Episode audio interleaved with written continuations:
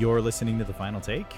I'm your host, Tim Cox. This is a conversation podcast where we talk TV, film, and our love for it all. This episode is our music episode. We talk soundtracks, scores, and we review The Beatles Get Back. Filling in for Nelson is our guest host, Tyler Hobbs. He's actually the third member of our podcast. You know you're in every episode. Hello, hello. Thanks for joining. Technically, I am. Yes, that's right. The mastermind behind Space Ranger. That's right. All right. How's it going? What are you up to? Um, I've been soaking in a thousand hours of Beatles documentary footage. I know. So have I. Um, presented by Peter Jackson and Disney. It was incredible. That's right. It was I know. actually kind of life changing, uh, in kind of a way, in a non dramatic way, but it kind of is. It's a lot to unpack. Yeah, we'll get into it. I'm sure. Well, definitely. But hey, uh, there's something I want to uh, mention. Uh, I don't know if you know this. Vangelis passed away at the age of 79. Really? So he was a big time film composer. He was responsible for Blade, Blade, Runner. Runner. Come on now. Yeah. Uh, also, Chariots of Fire. Yeah, amazing. The reason That- why I bought my Roland synth. Yeah, I mean, it, he's had so many iconic film scores. You know, he was probably people like Hans Zimmer. Well, he Really- created a ambient landscape that was kind of new at the time. Yeah. You know, Era's doing their thing, but um, Mhm. yeah, it was new and it was very, it was very current, but it also fit with movies, you know, Yeah. and it was definitely a huge inspiration.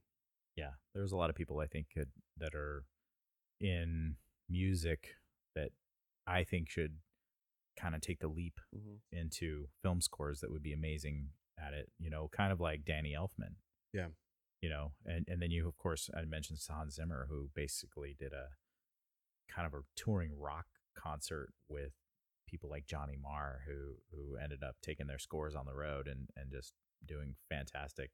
Yeah, Uh, you know, I definitely want to see the Danny Elfman uh, Nightmare Before Christmas at the Hollywood Bowl that he does every year. oh yeah, that's right. Yeah, That would be it amazing. would be amazing. All the characters, they're all Yeah. there, all original. This Oh. year was uh, Billie Eilish. Oh Yeah. really? Wow. Yeah. So Okay. that sang That's with him. Anyway, All right. Well, we're talking about music here. Yeah. Music and film.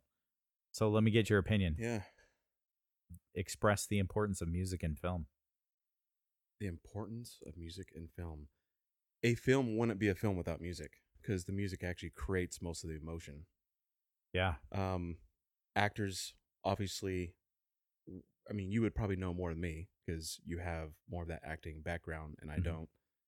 But when you're acting on a set, you don't have the music behind you to give you that dramatic, like, oh, you know, kind Right. of feeling. Yeah. So I think the actors and the music definitely complement each other and they work as a team to make the film happen Right. but the composer of the music i feel is almost an actor as well because Yes. he's acting along and creating with the actor to kind of complement the emotion that the actor's doing Yes. so it's extremely important um even silent films back in the day had to have music the Mhm. reason why it was a film was because the music it made it funny it made it sad Yeah. it's amazing how you can change a a chord to a minor or to a major and it can give you a completely different emotion you can have jaws or you could have forrest gump Right. it just all depends on how you change it up Yeah. yeah and so it's absolutely important Yeah. And I think in cer- certain circumstances, some movies are just made better by music. Yeah. You know, where it music makes the movie.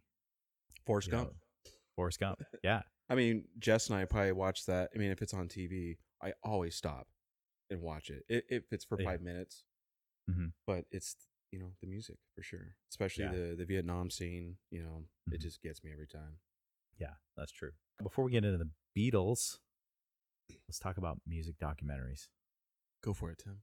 Okay. I love music documentaries. I love watching them. Yeah. Gi- You know, it gives us a little bit more what's behind the music. You know, not to quote the VH1 behind the music, which is a great documentary series. Everybody wanted to know how the guy from Def Leppard lost his arm. I do think that music documentaries are just so essential, and I think uh, pioneering music documentaries essentially is the Beatles, who wanted to kind of record not just their music but record their process as well. But I have a task which was to come up with three of the best music documentaries that you've ever seen because everything's going to be personal taste. You've got all those Rolling Stone and NME lists of what they think is the best. It's always subjective, but share with the audience what do you think are the best music documentaries with our tens of listeners. I have to get that in every time. One that's okay. So, as a kid, I would watch Behind the Music. Mhm. Was that on VH1 or was that A and E or VH- VH1. VH1? Right. Yeah. Yeah. So there were a lot of uh, documentaries on there that I loved, but I had a friend that introduced me to a documentary that was pretty life changing. Mhm. Was um, and I'm sorry I forgot the name of it. Sorry, I'm not prepared for this section of it. But It's okay. We're we're organic. it's here the today. Pearl Jam uh, documentary, and it was actually for the Yield album. Um, Oh. and they're in this their little warehouse bunker in Seattle. They show up on their bicycles. Single video theory. Yes, I think that. Yeah. Yeah, yeah, yeah. Thank you, thank you very I'm much. a wealth of information. Thank you, appreciate it. That was, and I was going to use this word for the Beatles, and I may Mhm. use it a couple times on this podcast, but it was a master class. Mhm. So, as a musician, and I think if, if there are any musicians listening to this, will probably um, agree. When a musician watches these documentaries, it's a master class. Yeah. It really is. I have a feeling people outside the music world, not a musician, watching a documentary about a band is going to see it completely different than I see it. Right. I'm watching the process. I'm watching how did they layer that? Oh, I might oh my gosh, they use that piece of equipment. I see them routing this, that, boom, boom, boom. Um, just the way that they talk to each other. And again, this is gonna overlap into the Beatles thing. Mhm. But the Pearl Jam documentary was the same way. It was Yeah. amazing. They they they clocked in. That's the thing that stuck with me is every morning they showed up on time. They were never late. So they were loyal to each other. They're a family. And they held each other accountable. And they literally had a clock in.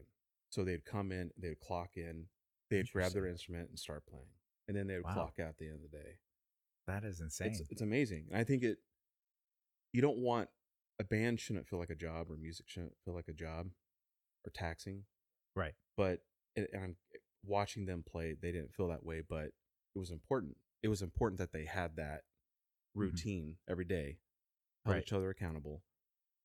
And um I think Jack Irons at the time, right, was a drummer on that album. Yeah, the no code. Oh, he he. that was his last album, Yield. Yeah, he he did. Um, no, I think that's when Matt Cameron came in. Um, Was it? Because he they did. Uh, So I think Jack, Jack Irons. Irons. There, there was a video of him with his arms in the ice water because that's how. yeah, that was him. Yeah, yeah. He, because he had some issues with. Uh, that's how he was Um, replaced by Matt Cameron. right. Yeah, yeah. So, Yeah. um, well, maybe he. I, I don't know. I I- I feel like a bad Pearl Jam fan because I was a member of the Ten Club for twenty years. really? Yeah. and and I had all the their little vinyl records and stuff, and and I have never watched that. I love Mr. Irons, but uh, Matt Cameron is. Oh, Matt Cameron is amazing. He's he makes it. Can we have so a, dr- a drummer podcast or musician podcast? Well, maybe since you Um, want to go organic, let's get through this and talk about top three drummers. There you go. All right. Um, and then um, as of late, we watched the Janet Jackson documentary that just Oh, came heard out that was really good. on I think Yeah. it was Lifetime. Again, I have so much respect for her now, just to see Yes. her process, Right. seeing her work with her brother Michael Uh-huh. on lyrics, you know, organically in a hotel room, and and them just talking Yeah. back and forth, and then just them just being brother and sister, Right. and outside of like the professionalism just it'd be like um uh, my wife and her sisters in a bedroom just working on something together you know? Right. it's very very just natural and it was cool to see that process. So that really stuck out to me. Um she had an amazing career. It's amazing where she took it her her ups and downs and um just the uh the walls that she would always have to just bust through you Mhm. know? And Yeah. especially as a as a woman and everything you know the whole ball of wax. She actually really had her um, head on her shoulders and she Oh, had nice. it together you know Yeah. it was really impressive so i recommend anyone um, watching that Nice. yeah so Last one. What do you got?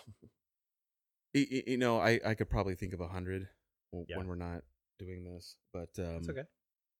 you know, I explained something to my wife last night when it comes to documentaries. Uh-huh. Is that uh, as a musician, um, sometimes I have a hard time watching other bands and other doc it, their processes and and um, it's not a jealousy thing. Right. Th- Maybe a little bit of envy in there for sure. Yeah. But sometimes I just have a hard time watching those things because I'm doing my own thing, you Right. know. But um, yeah, I, I was more interested in actors and actresses and things like that because Nice. I was already doing the music thing. So I don't know. All right. Nice. So anyway, your turn. right. Okay, so uh I have to share one that's that I thought was it's a series on HBO, Sonic Highways, which is the Foo Fighters documentary. So good. And and I think it's kind of cheating because it really chronicles the music scene in eight different cities in the country. So it's it's covering so much. Yeah. And it has everyone it's got Dolly Parton, Lily, Willie Nelson. Yeah. It's got anyone from punk rock to country to to Death Cab for Cutie to you know everyone uh, in music Right. that can come out Right. that that Dave Grohl was able to get out and so good and then he was able to come out with an album following up with that. We actually saw the tour Yeah. when he broke, his, Broke his leg, leg. and he was in his little little throne. It was cool because they were he was able to just write a song about his experience in the music scene Yeah. in each city, which was fascinating. So that that was so good, and I, I really wish they would have done a second season of that. But that obviously that's a one off. The Foo Yeah. Fighters got their thing, you Yeah. know. But uh, second one on my list would be uh, David Bowie. The last five years Oh, okay. A lot of people really love the first five. There uh, there was a documentary about his first five years, Yeah. but the last five years was was very haunting. They got his band together. He un- anonymously recorded two albums the next day, and then Blackstar. He was walking to the studio in the streets of New York City, completely anonymous. Nobody even recognized it was David Bowie walking down the hmm. street and then walking into a music studio. And they kind of cover his process and all this other kind of stuff. And then also go back and talk about his last five years of his life from he had had a uh, he's getting very health conscious because he had a heart attack uh, during his last tour, the reality tour, and and how he how it really affected him taking some time off and then coming back and recording those records and being d- a- such a David Bowie fan and and I really think there is no era of David Bowie that's ever that's stronger than any other era. It's all so good. Everything he's done has been amazingly good. You can't say I like his old stuff better. I like his new stuff better and any of that kind of stuff. It's his music is just phenomenal across the board. Yeah.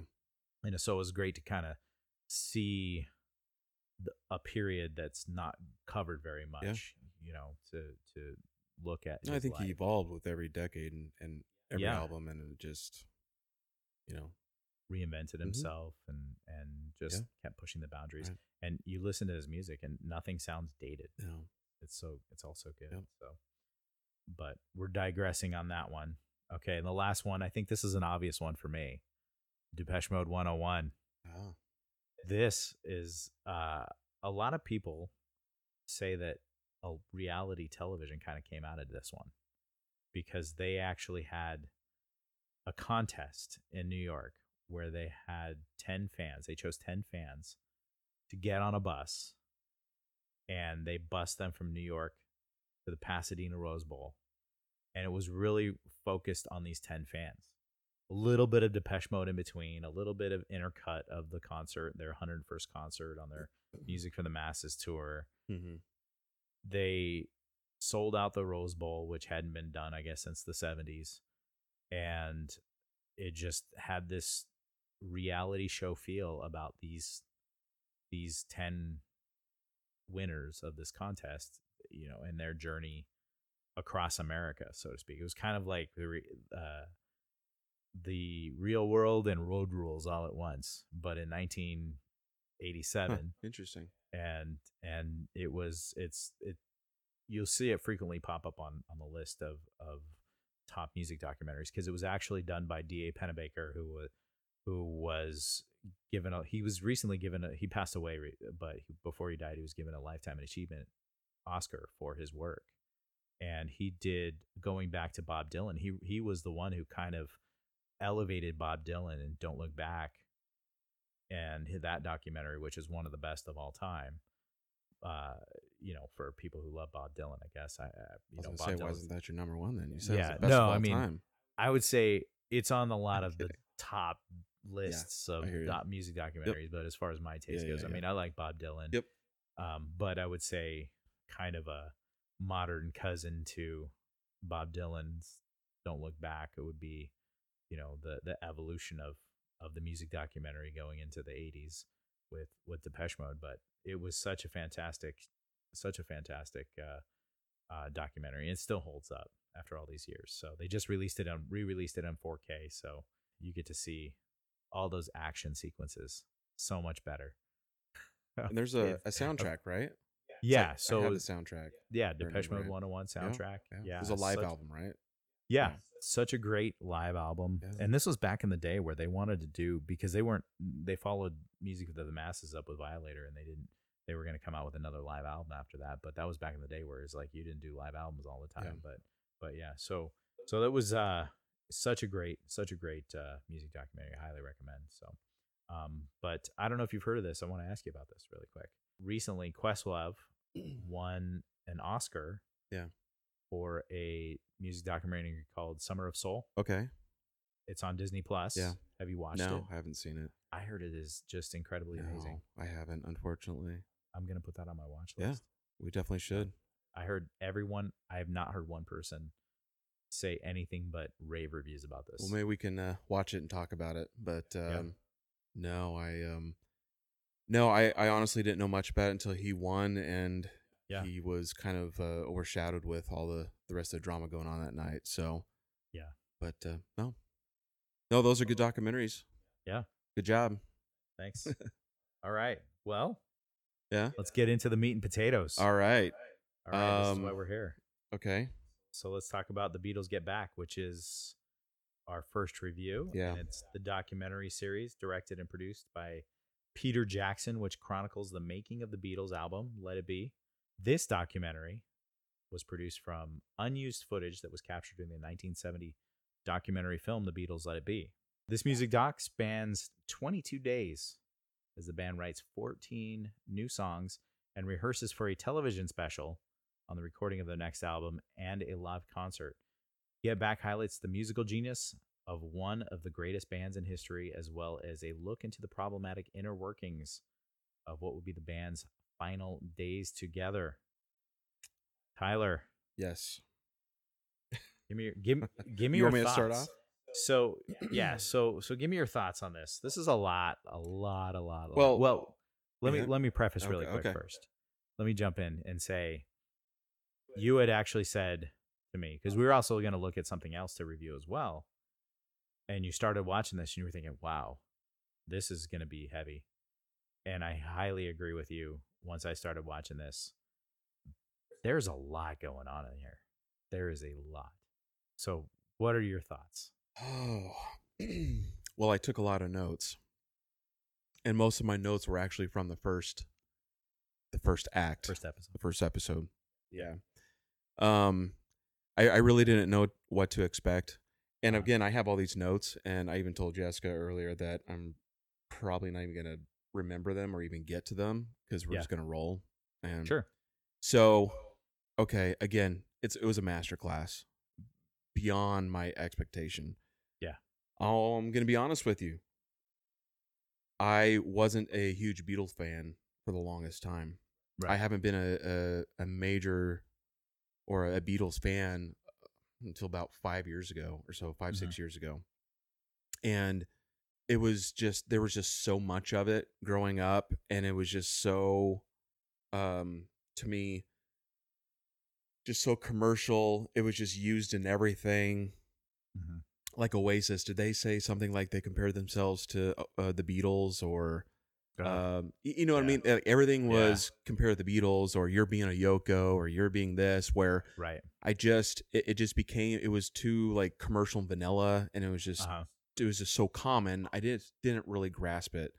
My first Yeah. band ever ever that I had, we played eight days a week.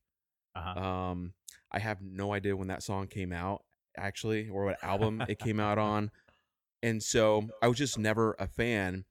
And then I became a huge vinyl record collector, you know, for a very long time. Then I started picking up a few Beatles records. I'm like, you know what? Oh, I know how it happened. Someone uh, gifted me the Love album. Someone gifted me the Love album, and it completely just blew me away. I'm like, what is, what is this? so good. It's it's just so good. It, I, Yeah. I like, what is this? And then I started picking up all their albums and just Mm-hmm. buying them. Like "Oh, this this is incredible. So I had a, a pretty good understanding, and I, and I was a big fan. And then once I started um, this documentary, first I was blown back of how how long it was. Peter Jackson, of course. Um, he doesn't do anything short. it's it's Peter Jackson for Yeah. sure.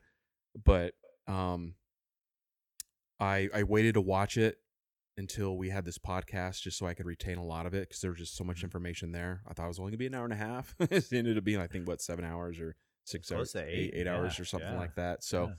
it was very dense, very Yeah. very dense. So with all that said, yes, it was a master class. Completely, completely blew me away. I could not keep my eyes off of it. I could not stop thinking about it. Even when I'm trying to go to sleep, when I wake up, I'm humming the tunes. I'm thinking about their process, and it's the process for me.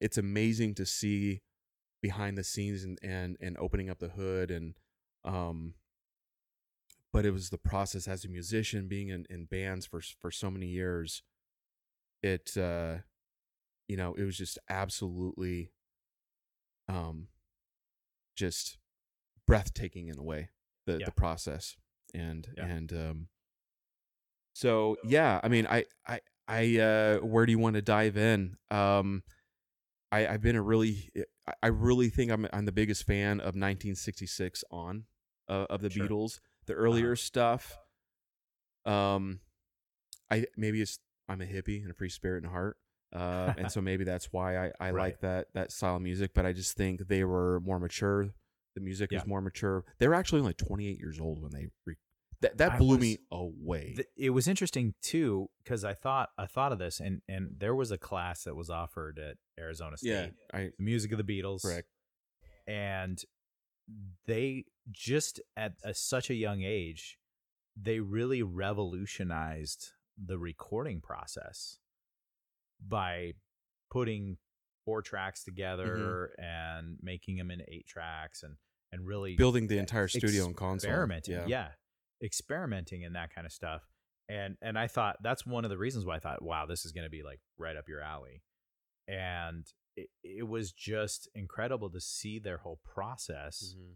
and so much going on it's a shame that this hasn't come out sooner but at the same time i don't think anybody else would have been able to do justice to all going through 60 hours of footage and something like 150 hours of audio alone to just kind of capture this whole moment in time so to Yeah. speak you know um all their problems how they work and those kinds of things one of the things that i think was in- incredible was how paul and john work together. What was your i mean that was kind of the forefront of this whole thing. They were very honest with each other. You know Yeah. i um they're very very bold and honest. Uh, john you know just he's the kid he's the clown right? He just loves to have Mhm. fun. He loves life. Yeah. and he'd be like oh johnny boy yes that's a good idea yeah maybe we can do that i don't know maybe after lunch i don't know yes yeah, let's do it maybe a little fiddle you know and Yeah. he would just he, but he heard john Yeah. he, he knew and then when it came down to business john would would play his heart out and it would Right. come in but they had a very interesting relationship. You can tell there were some um, open wounds. You can tell that there's some things going Mhm. on, and then, um, but I, but, but I do. I love the process, and it, I can relate. You know, um, a really good friend, you know, Yeah. Luke, that I write the same way with, and and Josh, and a lot of people, and uh, every band has at least one or two that are just so close they just have that writing um, companionship. But Right. but I mean George. I mean we can go through all the different Beatles. Uh, uh, Sure. But it like George, um, he's one of my favorite. I think he's my number one favorite. You know, he's kind of reserved and you know, and he he wanted his voice heard. Yeah. You know, and he's like, "Dang it, damn it, I want to I want to play more." You know, and I have some ideas. I need you to listen to me, John. Right. Um, I mean, uh, Paul. And Paul's he's the boss, Yeah. you know, and I don't want to be the boss. Um, well, it's funny because there was such a battle between John and Paul about who was the boss of the Beatles. And Paul said, "I'm not the boss," and John and John said, "I'm I'm not the boss. You're the boss." yeah, and there's just so going on but is really highlighted in the first episode which concludes with george leaving the group and quitting the beatles where it, it really shows how marginalized george and ringo are you know, Metallica's the same way. uh-huh Uh, and Justice for All, right you know, you don't hear any bass on that album. Guess who Oh, mixed wow. it? James Hetfield oh okay. and Lars Ulrich. wow So it happens, you know, and um, and I I was really proud of George for speaking up, Yeah. you know, and I don't blame him. There's too many chiefs in the kitchen, and you need to work together as a as a group, and that's why this is a perfect master class for any band that wants to get to any band together or anyone who thinks they want a band. Watch Right. this because it's going to Yeah. show you everything. Even though you're not, the, don't compare yourself to the Beatles. Obviously, it's Right. nothing like that, but you can't compare yourself to that their process of you're going to argue Yeah. you're going to love each other you're going to hate each other you're going to you're going to hear things or Right. you're going to take things personal like you could you can if there was a um body language expert right for ringo or uh, you know reserving or um, observing ringo Yeah. during the process as a drummer i understood Yeah. some of his boredom and him just kind of sitting there and Yeah. um just waiting Well, for I thought of you on this too, because being a drummer, he really just kind of sat there looking bored the entire time until they started recording. Because that was when he could really shine. You didn't see his personality until the third episode Yeah. when they started recording the album Let It Be. Right. And it was i think that's most drummers yeah, it just he just kind of came out of his shell. Yeah. He started then he started joking around, but other than that, he was just sit it seemed like he was just sitting there waiting for instruction because yeah I know from the past in the Beatles, he had quit. They made a comment about Ringo quitting had quit the band. And one of the reasons was is because of what Paul was doing to him. Yeah. And he was going into the studio hmm and re-recording his drum I, I don't blame him. And Yeah. watching uh, Paul and and because it was really Paul giving Ringo the instruction. I don't know if Mhm. there was much instruction coming from John or or George to Ringo. uh, so. play it like this or do like that. Da, da, Yeah. da, da, da, da. Um, I think Ringo, if we're just being very honest, he was a very basic drummer. Okay. Yeah. I- He is very, very, very important to the Beatles. Yeah. They're not the Beatles without Ringo. Yeah. If you put Neil Peart, one of the greatest drummers of all time, with the Beatles, it would not be the Beatles anymore. Yeah. It wouldn't it wouldn't sound right. So I'm not taking away from Ringo's start in terms of that. right. But I think he's a very, very simple, basic drummer, and I think he needed help sometimes to be more creative. Yeah. Because he was caught in the pocket of just playing basic beats. Dun dun dun dun dun dun dun dun dun dun dun. Mhm. And they wanted him to play on the back beat or on the front beat. They wanted him just to be a little bit more creative. And I and I get Paul's point of guys, I just I'm just trying to get you guys to be a little bit more creative, you know, and and come up with more things. And I get it. I, I I I totally get it.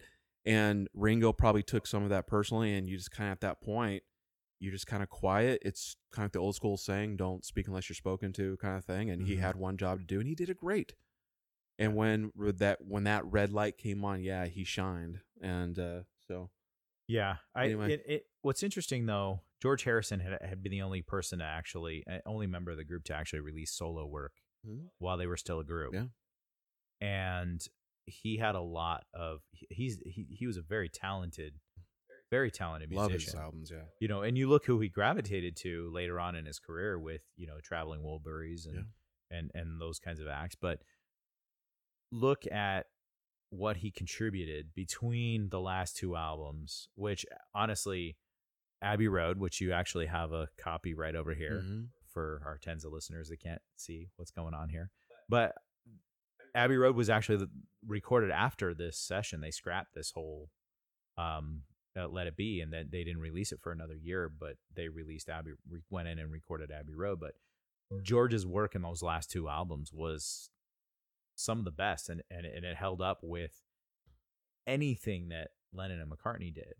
But you can really see how the musical genius behind Lennon and McCartney, they were a one track mind together playing and and and coming up with with their riffs and creating these songs together.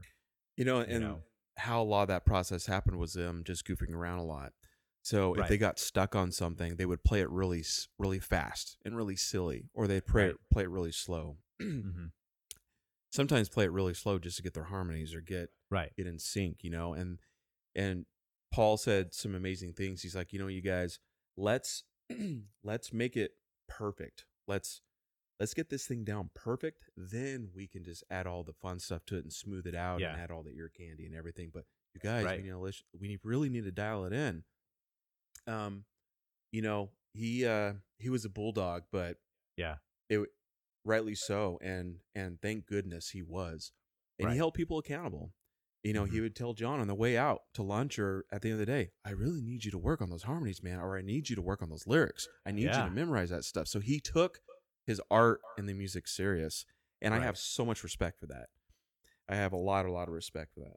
Yeah. Well, it, and that really goes to show kind of uh, there's so much different dynamic going on with the group because they showed a little bit of their uh India trip in this and and I, I I look at this band as through through this particular documentary knowing what I know about the Beatles from the past but this gives gives us a lot more information because they really lived together they performed together they were constantly together for since the inception of the Beatles. I mean, going back to the Hamburg days, they all lived together, performed every night for hours and hours and hours on Eight hours a end. night. Eight hours a night. And then they they would once they came back from those days and they started recording albums, you have now uh this dynamic between them and you you really they back then you didn't take a break. You just recorded you toured you went back in the studio and did the same thing Yeah. all- did it all over again. And it really kind of showed the dynamic and, and paul had mentioned that you know when they were talking about yoko there was quite a when after george had left the band. It was the beginning i think the beginning of the second episode. Ringo shows up george shows up. Uh no one else shows up obviously or not george paul. Paul shows up. No one else shows up and they can't get a hold of john. When, when we're talking also dynamics you're talking about also the passion in the group too. Yeah. they really focused in on paul when he made the comment and then there were two because john wasn't they couldn't get a hold of john and they weren't sure if he quit the band either. So he was really upset. You can tell his, his and it's funny that you mentioned body language expert Yeah. because he his eyes were glassy. He looked like he was ready to cry. He was the one who wanted to perform and all of this was because of him. This was all his idea. He wanted to perform. So i went back and looked at some of their concerts i went back there's that you know the set list website where you go back and check you know see what they played when and eh, because there was a comment that john had made about playing 11 songs so when they had concerts They did Shea Stadium, Candlestick Park. They did all these big, humongous concerts. They came out. They played 11 songs Oh wow. and left. That's like That's when you when you think about how short there were so- their songs were early on in the Yeah. beginning. They were Yeah. three minutes, uh, three and a half Two and a minutes. half yeah, minutes. you're talking. They came out to perform between 30 and 40 minutes Yeah. to nonstop screaming on Yeah. a subpar PA system that people can't really, really listen to. Eleven minutes is probably a lifetime for those girls. you know, I watching that though. I know it's crazy, but Paul, I think, and I really honestly think because a lot of the dirty laundry kind of came out at the beginning of the second episode uh, about Yoko. Yeah. and, and I really don't feel like Yoko broke up the band after this. It it, it does get, conclude with the fact that yes, she did bother the rest of them because she was right next to John the entire time, and and you know John drew the line in the sand. that would be so annoying. yeah, I mean, because even Linda Eastman was there, and she didn't have to be the, right next to Paul the whole time. Honestly, anytime there are girlfriends who show up or wives who show up at band practices, Yeah. it is so disruptive and it's annoying. Yeah. It's it is very very and there she is, right next to him. because they want to be part of the process. Right. They feel like they're if they add one little thing, then it's like, oh, I'm part of the band now, or Right. they're all yeah. Yeah. Well, that's the thing. It, it they even Paul admitted. You know, we you know she's she's cool. She spoke for him yeah. Yeah. a lot of the times too. Yeah. Even when they had the big meeting at Ringo's house, Right. they s- talked about the day after. Right. You know, when they were a- as a group talking about Yoko, when Paul finally brought it up, Right. that sh- you know They it. The, the agreement kind of was though that I agree with you, but um, if Yoko wasn't able to be there, then John wasn't gonna be in the band. right. So Yeah. it the she didn't break up in the band in a sense that something happened. Yeah. She caused something that the band uh, broke up. Right. But if they had some handcuffs on Yeah. and It was a compromise they had. if that rule was bro- broken, Yeah. there was a chance the band would have broken up because of Yoko. Well, considering the dynamic between Paul and and John and how well they work together, it, they hate each other and they love each other. you know, but time. they're they're brothers, really. Yep. But when you think 100%. about it, though, uh, but when they're not playing, when they're not writing and rehearsing Beatles songs, they were still constantly playing music. They were playing Yep. everything. Bob Dylan, Bob Dylan, all the hit, the Stand hits. by old- Me. Elvis was the biggest thing. Yeah, Was the biggest thing. Paul was always trying to sound like Elvis Right. Presley. Bubba. Like he was Yeah. always doing that the entire time. right.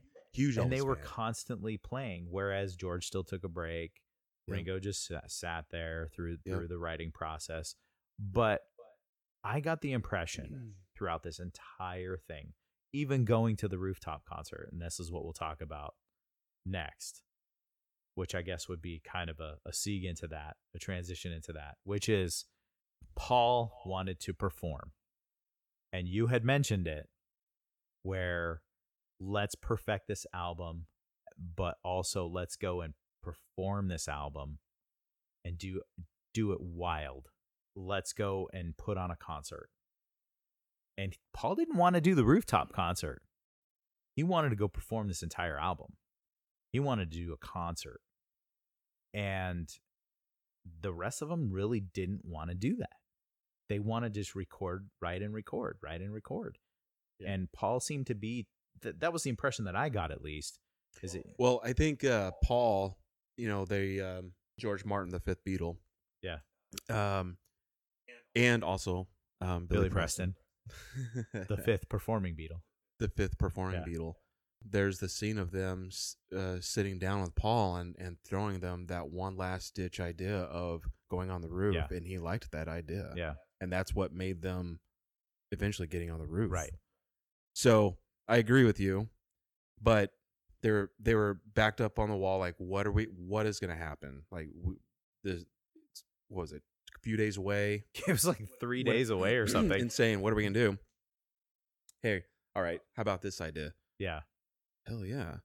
And maybe the cops will come. right It's gonna be rock and roll, baby. right And it was. It was rock and roll. They start practice. Oh, go ahead. Maybe I'm jumping. Yeah, no, ahead, no. But it's just amazing how you imagine being in your office building. Some cubicle or whatever they had back in the late 60s for work, you know, and all of a sudden you're hearing this music and like, wait a second, that sounds familiar. Yeah. I recognize those voices.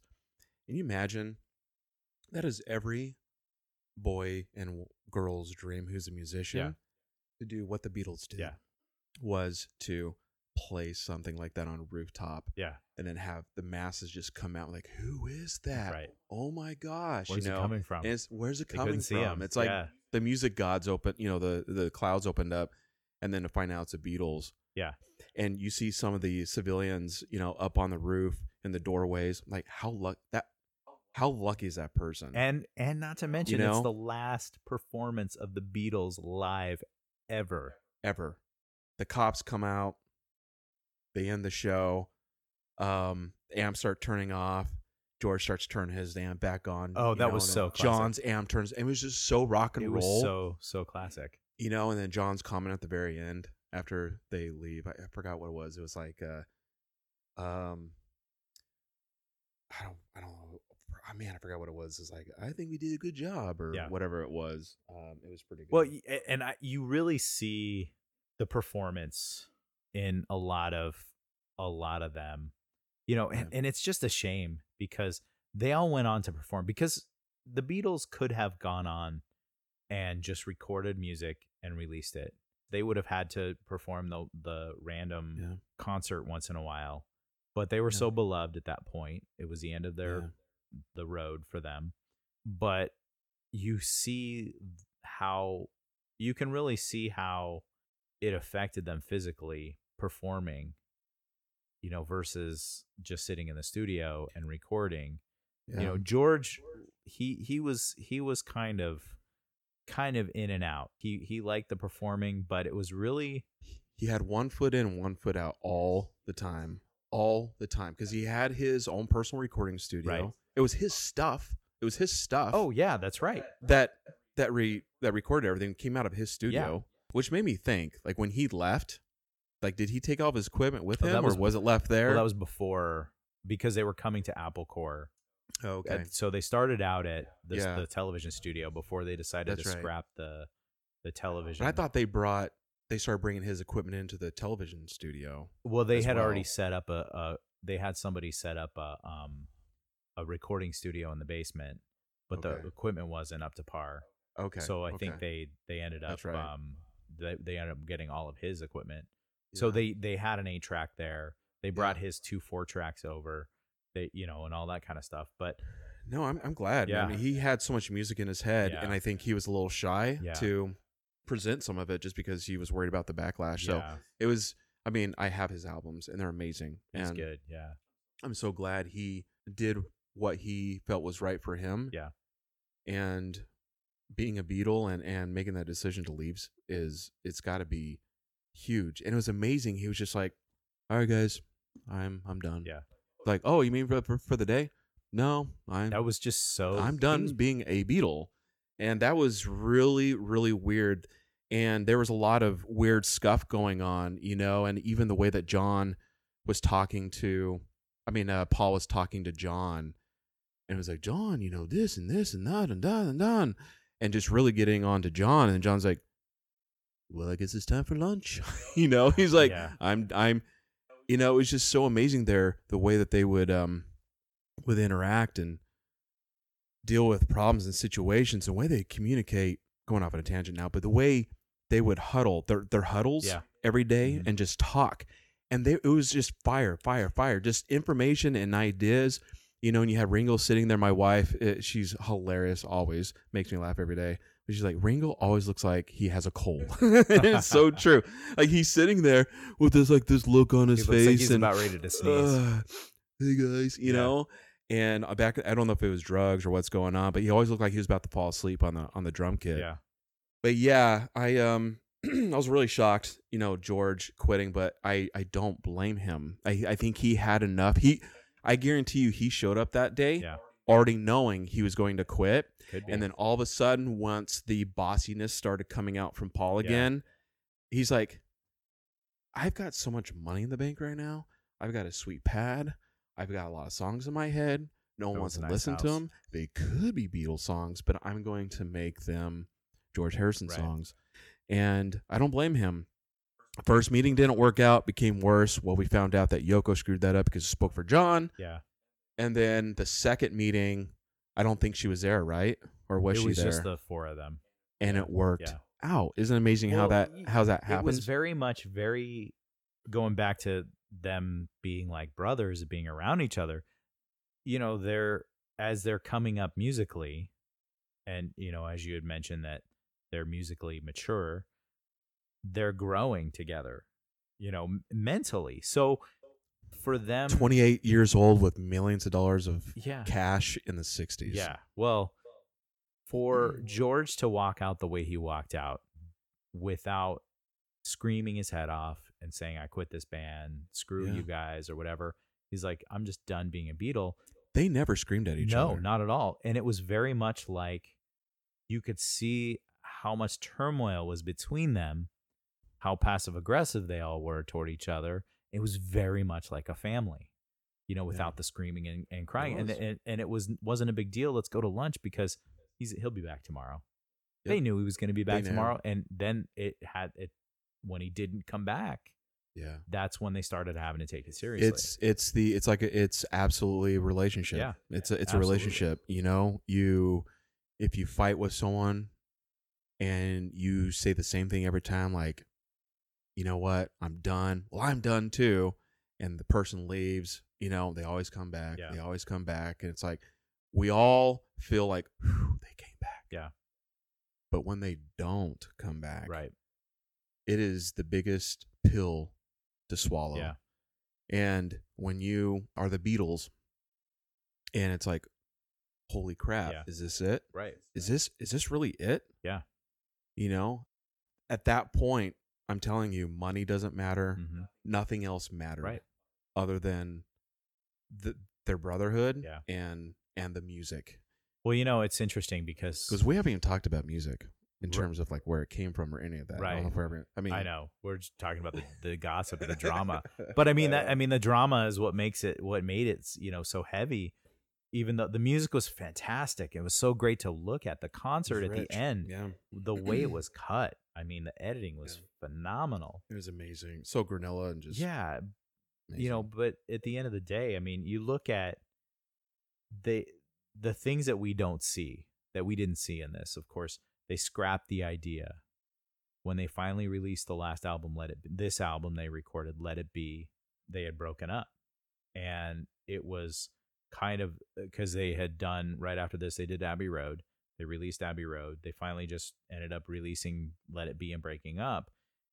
And i think the way they all went about it because they didn't scream at each other and and all that kind of stuff and they were passive aggressive and they were all ready to release their solo albums because come on let's face it they recorded an entire album in 3 weeks and then they scrapped it went in the studio in Abbey Road Studios and recorded another album and released it and how quickly are they able to do that back then you know and when they were talking about yeah they haven't put out a single in four months let's put out get back because they just recorded it let's master it and let's put Let's together and put master it and and let's put it out. Let's release it things were week. you know things were fast working faster You can do that nowadays too. You can. You, you can now. you can But it's there. There was a gap though that back then apparently you could. yeah Nowadays you could. right But there was a gap in the 90s and year 2000 in the early 2000s where you could Mm-hmm. Yeah. not.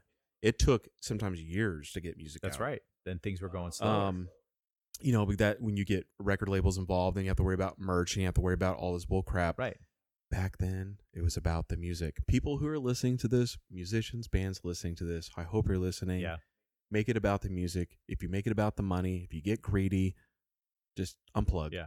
well you know and but also at the same time right after abbey road they all you know i think i know paul went in the studio and, and worked on a stu- on a solo album and when do you start Wings? i think right after that and Was it uh, 70s or mid 70s? yeah it was 70s yeah but but i know he released an album um just under paul mccartney i think um Yeah. and it came out right before Let It Be come came out, if I remember correctly, because it turned out to be a bit of a pissing contest about releasing a solo album and releasing a Beatles album and this passive aggressive I think Like he's double. yeah so Like he's double. he just uh, released his dipping. yeah Kind of. he released his solo to to kind of hurt the hurt the release of the Beatles album and stuff like that It's overshadowing. yeah That. and so Hmm. you know, because clearly uh, they they interviewed a lot of people on the street, and Paul was always the favorite. He was the cute one. You know what? Get over it. He It's was so just it's just natural. Every band Yeah. Every band's gonna have Right. that one or two that's gonna stand out. It is what it is. yeah, and know? and I think the thing that made him a little bit more of a dominant force within the Beatles is the fact that he wanted to perform.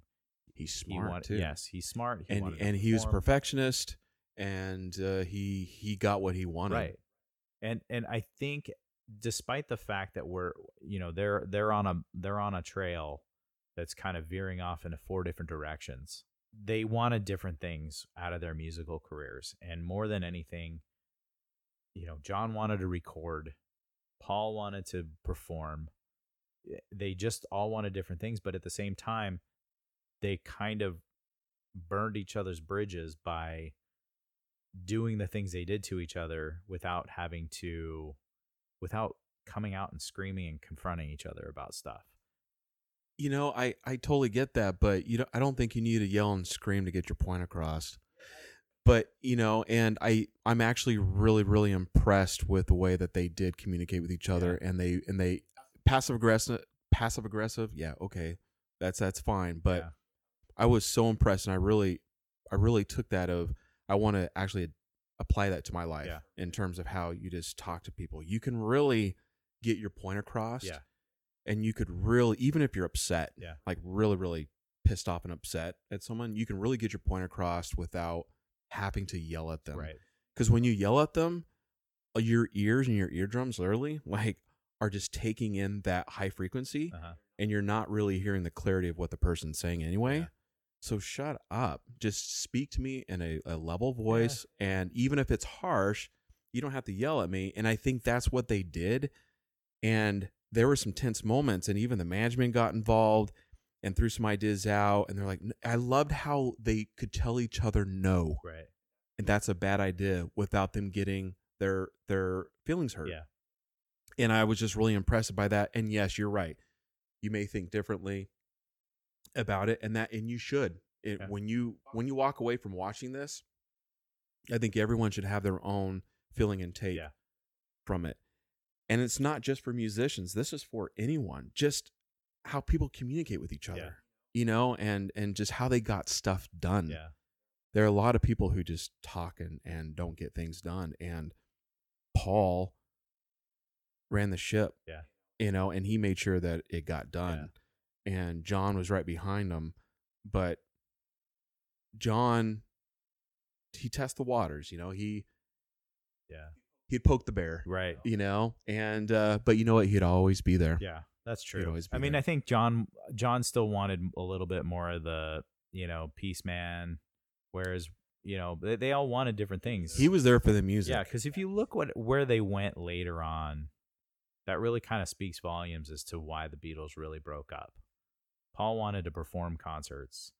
George wanted to, uh, you know, he he wanted to do his own thing because he's been kind of marginalized his entire time in the Beatles, and you know, Jo- John wanted to go off and and do protest songs and stuff, and and I think that's what I mean. But the thing is, is they also were all attached at the hip for the entire time they were together.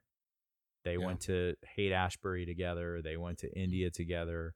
They all did that stuff together. And at a certain point, you're gonna grow apart and you're gonna want different things. And I think more than anything, that's probably what broke them up. But last last thing I want to ask you about on this, watching this concert, the rooftop concert at the end. What do you think? Uh, we talked a little bit about you know how how what they were doing. I mean, how was it to watch that thing? Because I've never watched that all the way through, and this was the first time I really watched that rooftop concert all the way through. I saw four guys who are Yeah. having the time of their lives. Were having more fun than they probably ever had ever, because they knew the consequences. They Yeah. knew that this wasn't going to end well. They knew it going in. They Yeah. wanted that as publicity. They were cold. John was Yeah. blowing on his hands, you know, so he could play. Yeah. Ringo looked great. He was jamming out. He was having fun. George Yeah. was happy, having fun. They turned off his amp. He threw it back on. It, yeah, it's just, it was freaking so rock amazing to watch. It was Yeah. every kid's dream. And so, I don't know, man. It, it was, it's, it's hard to put in words and articulate seeing that and all the work and, and progress and the fights and yeah. the drugs, all the uppers. I need another Yeah. upper, man. You got a pill? You know that that. Sorry for all the lame. Uh, you can't have you can't talk the Be- um, you can't talk the Beatles without having So to do sorry. some some parody. I'm so Yeah. sorry. You know, someone's gonna listen and just be like, dude, whoever that guy is. Um, but you know, I thought it was really neat to not not to go off on a tangent, but the whole the drug. Yeah. Can we talk about the drug piece of it? I think it was pretty amazing that they must have had a meeting Yeah. that no I'm drugs sure. on film, or you know, because you saw John reaching for Yeah. for a pill, and then you saw the camera and put it back in, and you saw Yoko actually give him Oh, an wow. acid acid tab. Um, Yeah. so there was a lot of drugs involved. Um, the uh, Yeah. I, let it be when they got drunk off of whatever George. Oh, yeah, that's right. George Yeah. put together and gave all of them. Um, Yeah. really screwed up Paul to the point where he had to leave the session. That um, that's real and that's cool, you know. And you want those, you want those sessions, you want those situations, and then um, come back and just knock the hell out of it. But the rooftop, man, it just it got me kind of Yeah. kind of emotional in a way. Um, because I didn't get it. Yeah. And now I get it. So good. Yeah, Yeah. totally uh, that that rooftop concert Yeah. was the first time I've seen the clips of that uh, of all those of those performances. I didn't know that they actually were recording the album up on top of the roof, and they performed. You know, "Get Back" three times. I mean, It it, was amazing so how good. how it sounded. You know, It sounded so This is- outside. this is why we love analog. outside, they are able to. This is okay. That's the difference between that's analog why and analog sounds better. and, all of that. yeah, Hundred percent. That's That's right. why I, I'm buying. That's gear. right. That's why I'm getting gear. You know, and I'm trying to replace all the all the. and that's why this crap. podcast, this episode, sounds so But- amazing because it's being recorded at Band Studios. That's right. So That's right. Bandstudios.com. No, um, but no, it, it was. I don't know what else to say other than just Yeah, being it's so redundant and, and just keep. I mean, there's there's so much. It's so dense and there's so much information. Um, I'm gonna watch it again and again and again. Just I I, I Yeah. would have it on in the background as I'm Sure. putting a session together, just because I just love to hear people work on music and and f- fleshing things out. You know, and um, thanks for yeah. bringing this up.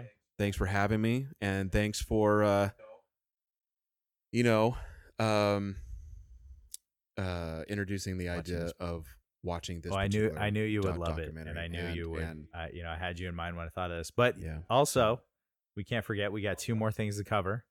First, you know our rating system. This isn't your first ro- rodeo on the Final Take podcast. Uh, and I think you've already alluded to it. Is this a watch? Got to watch it right away. Is it a stream? Or is it a skip?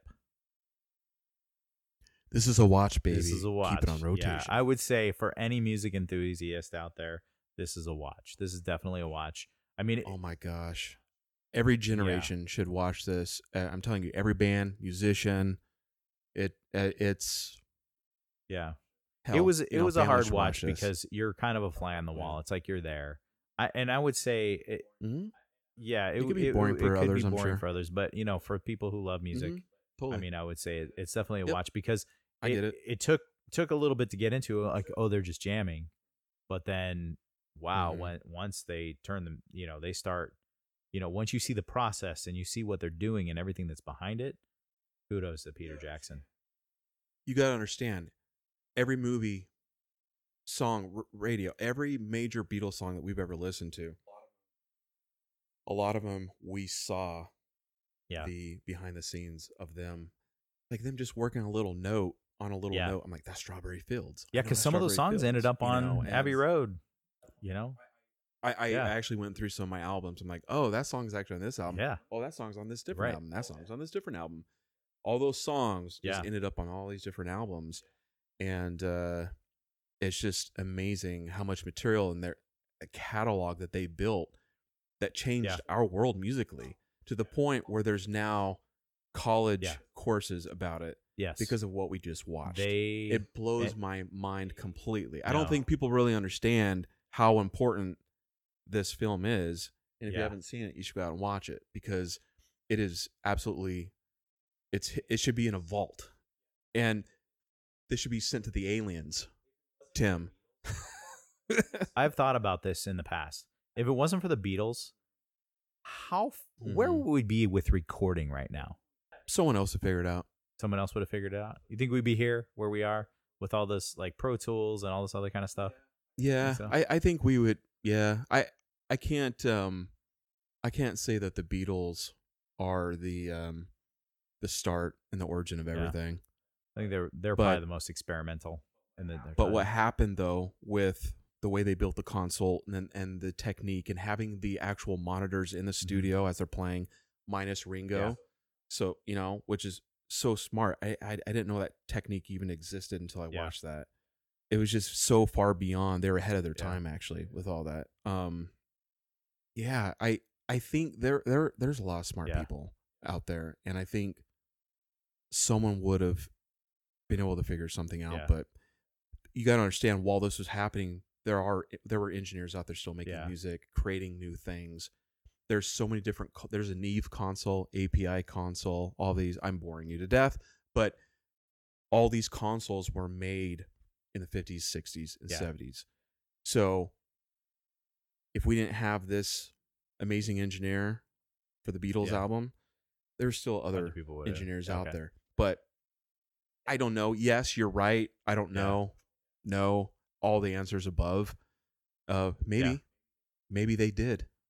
Maybe this was the origin Yellow Brick Road path that led to everything that we know Yeah. today. If it, if it wasn't for blues, we wouldn't have Led Zeppelin. Yeah, Okay. I agree with that. so, and if if we didn't have the Beatles, I don't know if we'd have rock and roll. Wow, that's So, very There profound. you go. All right. Well, hey, really quick, we owe our listeners, our tens of listeners, three top three drummers. Okay, here we go. John Bonham. I own the drum kit. Uh, we'd have to say uh, Carter Beauford from Dave Matthews Band. Uh, that's the one that I listen to all night, my headphones, and practice style. Um, and uh, Matt Matt Cameron. Cameron. I got two. I got I got uh, two of the three: Carter Beauford and Matt Cameron. I would also go with Manu Katché, who was uh, he's a French drummer, um, drummed for Sting and drummed for Peter Gabriel. He's a phenomenal, just a, a Yep. fusion of style, Amazing. rock, amazing. jazz, everything. Uh, oh, come on, Chamberlin from Smashing Pumpkins Oh, yeah, too. I- it's it. That's It's hard. Sophie's choice. Yeah. You're telling me about drummers? Are you That's kidding right. me? It's that's Sophie's Okay. choice. Um, thank you Yeah. again, and um, man, that was a lot of fun. It was. and thanks for helping me grow as a musician and as a person from watching this. So That there is our final take. If you enjoyed the show, please subscribe, like, and or give us five stars and a glowing review so our podcast can reach more people and we can keep reaching for those stars. Thank you, Tyler of Space Ranger, for the original music, our third member of the podcast here. peace and love. Peace and love. Peace, and love. Check out Space Ranger exclusively on Spotify. Follow us on Twitter and Instagram at the Final Take Pod. Facebook at facebook.com slash the Final Take Pod. Email us if you have something to let us know. The Final Take Pod at gmail.com. And check out all of our episodes on our website, thefinaltakepod.com. Until next time, we'll be back for more.